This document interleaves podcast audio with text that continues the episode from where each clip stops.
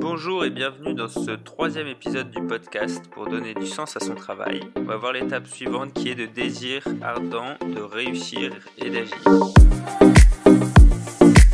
Est-ce que vous avez déjà vécu cette situation? Vous avez défini un objectif, vous avez pris la décision de l'atteindre, alors même qu'aujourd'hui vous ne savez absolument pas comment vous allez vous y prendre. Vous savez juste que vous savez que vous pouvez l'atteindre et vous y croyez, vous n'avez pas de doute. Dans cette situation, qu'avez-vous fait? Comment avez-vous débuté le projet pour atteindre votre objectif? Personnellement, je crois que ce que j'ai le mieux réussi dans ma vie, c'est dans cette situation. L'avantage principal que j'y vois, c'est qu'il n'est pas possible de se reposer sur ses acquis, d'être trop sûr de soi et de rater la cible à cause d'un excès de confiance. Au contraire, quand vous ne savez pas, vous allez chercher, apprendre, tester, voir ce qui fonctionne ou ce qui vous éloigne de votre but. Je vois ça en trois étapes. La première, c'est le désir de réussir pour atteindre un objectif. Deuxième, c'est l'obstination et la persévérance dans sa réalisation, tout en ayant la flexibilité de s'adapter, de se remettre en question pour continuer de construire. Nous allons voir ces différentes étapes dans ce podcast. d'abord, quels sont les blocages de l'action? J'en ai identifié deux. Le premier, c'est la procrastination, qui est liée finalement à notre cerveau. Je lisais un article la semaine dernière sur le sujet. La procrastination est un fruit de ce qui se passe dans notre cerveau. Les études en psychologie ont montré que le fait de remettre au lendemain est lié à deux régions de notre cerveau qui sont hyperactives. Le résultat de cette recherche indique que les personnes procrastinent à cause du vagabondage mental, qui fait qu'elles envisagent plus le désagrément à accomplir ces tâches que la satisfaction de les avoir réalisées. Donc ça donne des pistes de traitement pour la procrastination. En attendant, on peut mettre en place des actions assez simples pour simplifier les choses et surtout pour agir au quotidien. La procrastination peut également venir lorsque vous avez prévu de faire des tâches et que vous commencez à remettre en question ces choix. Le meilleur moyen d'agir dans ces cas-là, c'est d'éviter de vous poser des questions sur l'organisation que vous avez prévue et d'agir. Là, c'est typiquement le concept de la distinction planificateur-réalisateur. Il y a des périodes de planification, une fois qu'elles sont faites, on passe à l'action sans remettre en question la planification qui a été faite, Sinon, on passe son temps à le faire et on n'avance plus. Et puis l'autre chose, c'est qu'au moment où vous avez pris les décisions en planifiant ce que vous alliez faire, vous étiez à tête reposée justement et pas la tête dans le guidon. C'est vraiment important de faire la distinction entre ces deux casquettes parce que c'est ça qui va vous permettre de continuer d'avancer. Même si vous doutez, finalement, faites confiance à votre vous planificateur qui a mis en place et décidé ce que vous deviez faire. Le problème que vous pouvez finir par avoir est de douter de votre capacité à agir à force de repousser les choses. Puis vous risquez aussi de vous retrouver complètement débordé par tout ce que vous avez à faire juste par un manque d'action, juste parce que les actions importantes ont trop traîné. Et la deuxième source de la procrastination, pour moi, c'est la peur. Aucun choix que nous pouvons poser soit à 100% sûr. Il y aura toujours une part de ce que nous faisons que nous ne maîtrisons pas. Pour moi, c'est un fait euh, à intégrer dans sa vie et avoir conscience qu'on ne peut pas tout maîtriser parce qu'en fait, quand vous prenez une décision, il y a des éléments que vous connaissez qui vous permettent de prendre votre décision mais il y a énormément d'éléments que vous ne connaissez pas, et ensuite s'ajoute à ça les choses qui sont sous votre contrôle et les choses qui ne le sont pas. Pour donner quelques exemples, euh, quand vous vous mariez, bah, vous avez une connaissance actuelle de la personne, vous savez que vous avez envie de vous engager avec elle, mais vous êtes incapable de savoir comment vous allez vivre ces les années qui vont suivre. Vous savez pas comment vous vous serez dans 10 ans ni comment l'autre personne sera dans 10 ans. Donc on fait un pari sur l'avenir et ça c'est valable pour plein de choses. Donc là je donne l'exemple du mariage mais c'est valable aussi pour euh, quand vous choisissez un travail, quand vous commencez à apprendre des choses, bah, vous savez pas du tout si ça va vous servir plus tard ou pas. Mais le plus important, ça reste de prendre les décisions avec les éléments que vous avez aujourd'hui pour pouvoir avancer.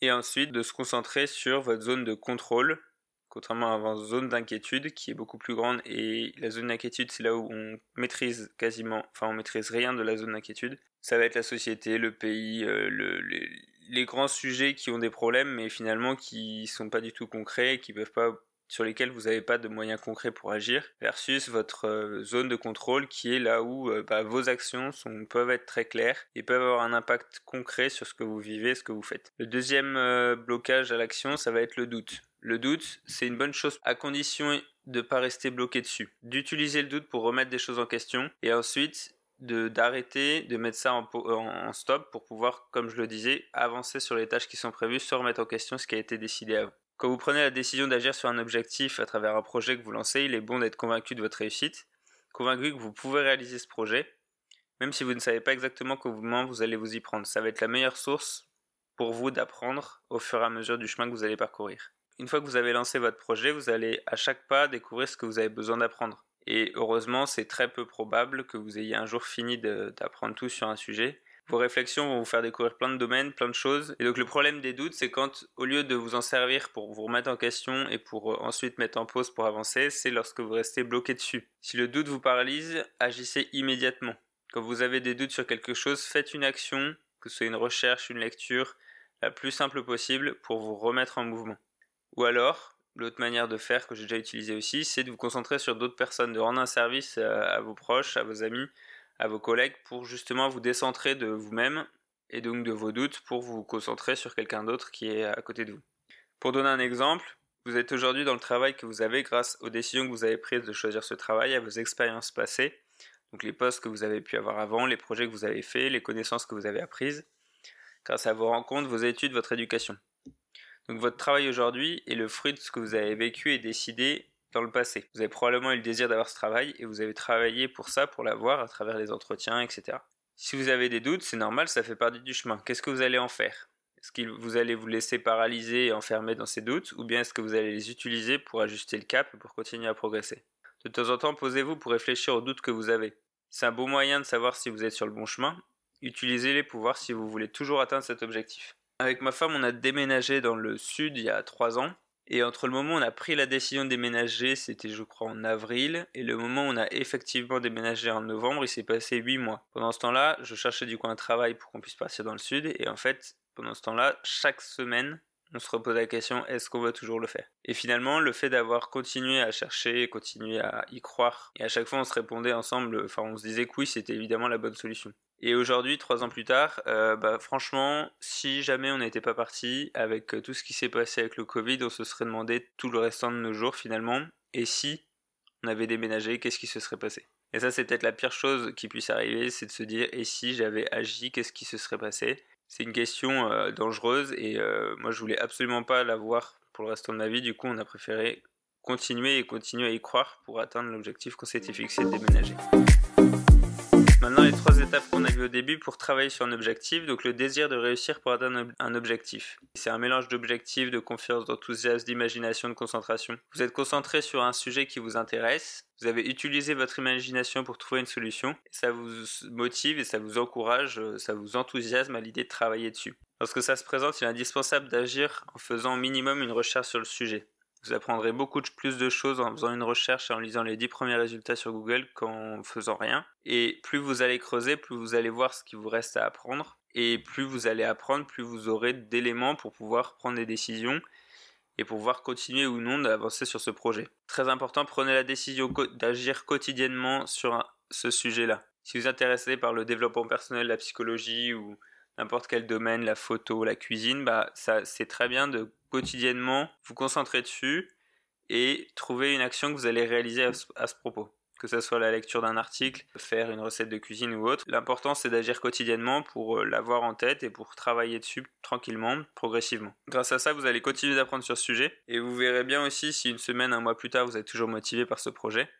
Vous pouvez très bien avoir un sujet qui vous intéresse, vous entendez parler de quelque chose, vous vous renseignez, vous lisez dessus et au bout de 2-3 semaines, bah, vous avez appris ce que vous aviez besoin et puis voilà, vous n'avez pas d'attrait plus particulier, vous, êtes, vous avez appris des choses donc vous n'avez pas perdu votre temps. Mais par contre, vous n'avez pas le, besoin ou l'envie de lancer quelque chose sur ce sujet-là. C'est pas grave parce que ce qui compte c'est d'avoir appris des choses et peut-être que dans 6 mois, euh, ce que vous avez lu à ce moment-là, il y a des choses qui vous ont marqué, qui vous serviront pour, euh, dans une autre situation. Donc la première chose, prendre des décisions et prendre la décision surtout d'agir quotidiennement sur un sujet pour continuer à apprendre. Le deuxième, c'est de célébrer chaque victoire. C'est le meilleur moyen d'entretenir cette flamme dans le temps. Ce que vous ferez ensuite n'a pas besoin d'être parfait. Ça doit être du mieux que vous pouvez aujourd'hui et plus vous répéterez en cherchant à vous améliorer, plus vous serez meilleur. Moi, je le vois dans les articles que j'ai écrits. Si je regarde les premiers articles que j'ai publiés sur mon site, et ben en fait aujourd'hui, je me dis ouais, c'était pas voilà. Pareil pour les vidéos sur YouTube. Si vous regardez la première vidéo et une vidéo plus récente, bah, vous allez voir une différence. Et en fait, on s'en rend pas compte, mais chaque pas, chaque fois qu'on progresse, et ben chaque fois qu'on refait quelque chose, qu'on s'entraîne, ben, on s'améliore quoi qu'il arrive. Après, plus je vais être concentré sur un élément amélioré, mieux ce sera et plus je progresserai évidemment. Mais c'est comme un sportif qui s'entraîne euh, plusieurs fois par euh, semaine et par jour, comme un écrivain qui écrit tous les jours, comme un conférencier qui parle tous les jours, comme un, comme un monteur vidéo qui monte des vidéos tous les jours, comme euh, voilà. Plus on travaille, plus on accomplit les tâches qu'on a besoin d'accomplir, plus on va être meilleur dedans. Deuxième point, la persévérance et l'obstination dans sa réalisation. Vous devez ensuite croire et continuer de croire que vous pouvez réaliser votre objectif. L'exemple que je vous donnais tout à l'heure où on a déménagé au bout de 8 mois. En 8 mois, on a largement le temps de remettre en question le choix, de se poser 15 milliards de questions. Mais on a continué à y croire parce que ça avait du sens pour nous, pour notre couple à ce moment-là. Croire que vous pouvez, et là vous mettez euh, votre objectif. Donc donner du sens à votre travail. Ou avoir un travail qui a du sens. Ou déménager dans telle ville. Ou euh, réaliser tel projet. Plus vous en serez persuadé, plus vous pourrez travailler sur votre projet et trouver des solutions pour progresser petit à petit. Et cette croyance, en plus de l'action quotidienne pour apprendre et agir, vous permettront de continuer chaque jour. Je ne crois pas à l'échec. Je pense que pour moi, on vit des expériences qui nous font grandir. Si on réussit quelque chose, eh ben, c'est important de le célébrer et de le, pour le réaliser vraiment. Et si on rate des choses, bah, tirez les leçons. Tirez les leçons pour apprendre et mieux faire si la situation se reproduit ou utiliser les leçons qu'on a apprises dans une situation en particulier pour l'appliquer à autre chose. L'exemple qui me vient en tête, c'est l'éducation. L'éducation d'un chien ou d'un enfant, au début, c'est très similaire, voire identique. Peut-être que ce qu'on a appris dans ce domaine-là pourra servir le jour où vous avez des enfants. Ensuite, si on rate quelque chose, le meilleur moyen de progresser, c'est de tirer les leçons de ce qu'on a fait. Et plus vous allez être précis dans les leçons que vous tirez, plus vous allez pouvoir l'intégrer à qui vous êtes et pouvoir mieux le faire la fois suivante continuer à travailler sur un projet, parfois vous pouvez vous sentir débordé. Je vous propose un processus en quatre étapes pour continuer d'avancer, même si vous avez l'impression qu'il y a trop de choses à faire dans votre vie, que ce soit pour votre travail, votre famille, les projets que vous avez. Ce processus, je m'en sers régulièrement pour euh, justement reposer les choses tranquillement sur papier, mettre un peu euh, de l'ordre dans ma tête, dans tout ce à quoi je peux penser, et ça permet d'être très clair sur, bon bah, qu'est-ce que j'ai à faire, comment, etc. La première chose, c'est de faire une liste de toutes les choses auxquelles vous pensez et que vous avez besoin de faire. Là, je fais une liste avec le maximum de choses pour me vider la tête, euh, noter tout ce que j'ai besoin de noter, savoir que je peux retrouver toutes ces informations-là dans une note sur mon téléphone ou sur mon ordinateur pour que je puisse y revenir à tête reposée ensuite. Ensuite, dans cette liste, je priorise les choses. Je, choisis et je vois quelles sont les choses les plus importantes à faire dans la journée.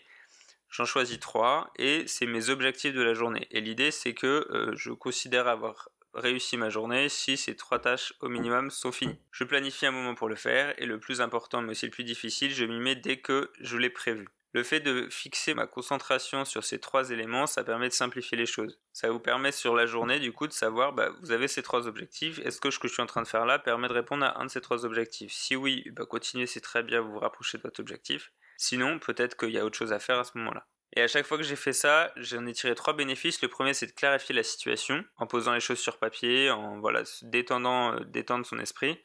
Le deuxième, c'est de remettre les pieds dans le concret et dans, le, dans ce qu'il y a vraiment à faire. Et ensuite, de savoir quoi faire et quand. Et donc, en fait, à ce moment-là, comme je le disais tout à l'heure sur le planificateur, le réalisateur, le planificateur, il fait ce travail-là. Et après, le réalisateur, quand c'est le moment de le faire, il y va sans se poser de questions parce que c'est le moment, qui est prévu, et on y va sans remettre en question le choix qui a été fait avant. Finalement, s'organiser de manière assez simple, là c'est pour une journée, mais vous pouvez faire pareil pour une semaine, pour un mois, pour une année.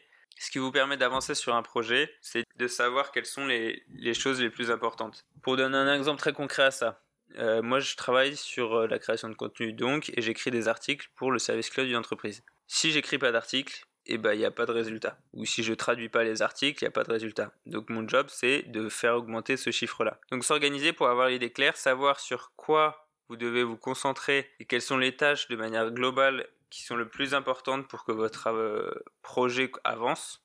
Encore une fois, je parle projet, business, machin, mais l'idée c'est vraiment d'être sur un projet, même si vous gagnez pas d'argent avec, c'est intéressant. Et même dans votre travail, c'est très intéressant de savoir quelles sont les trois 4 actions les plus importantes pour ce que vous avez à faire.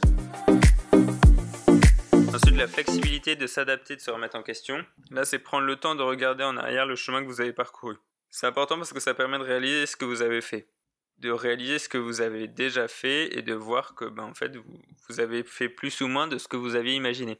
La définition de la flexibilité, c'est la qualité de quelque chose, j'ai rajouté, ou de quelqu'un qui peut s'adapter aux circonstances particulières. Donc ça, c'est typiquement le monde actuel évolue très vite. Euh, du jour au lendemain, on s'est adapté en étant confiné chez soi. Du jour au lendemain, on s'adapte parce qu'il y a une inflation. Du jour au lendemain, on s'adapte parce qu'il n'y a plus d'essence. Enfin voilà. C'est vraiment avoir cette capacité-là et l'être humain a cette capacité-là d'adaptation qui prend plus ou moins de temps, etc. Il y a aussi une question psychologique euh, au niveau du changement et tout ça. Mais globalement, n'importe qui peut s'adapter quasiment n'importe quoi. Après, ça va être comment et euh, dans quel but. Les plans que vous pouvez réaliser, ils sont toujours théoriques. Il va y avoir ensuite une application concrète. Donc le planificateur planifie, le réalisateur réalise les plans et c'est important régulièrement de voir si ce que vous avez prévu est bien réalisé comme il faut. C'est quasiment impossible d'avoir un plan que vous organisez sur un papier qui va se dérouler exactement comme vous l'avez prévu.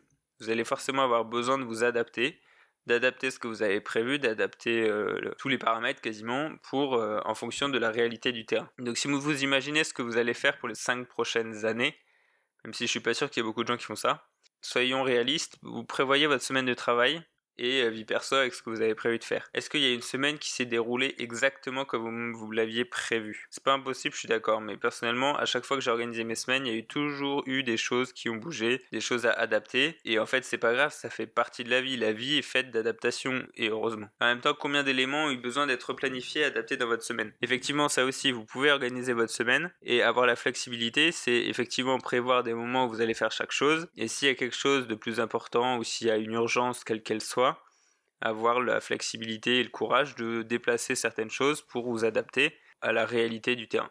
Et au vu de ce qui se passe dans le monde en ce moment, de la rapidité des informations que nous recevons, euh, je pense que la flexibilité et l'adaptabilité sont des qualités que nous avons besoin de développer pour continuer d'évoluer dans notre monde. Donc planifier et s'organiser pour savoir où vous allez et faire le maximum pour respecter votre planification. Et en même temps avoir l'ouverture d'esprit pour le remettre en question et adapter à la réalité du terrain et du quotidien de ce que vous vivez. Le résultat de tout ça, c'est que si vous mettez en pratique les conseils qu'on a vus, que vous arriviez ou non à atteindre votre objectif, ça n'a pas d'importance. Ce qui va compter là, c'est le chemin que vous aurez parcouru.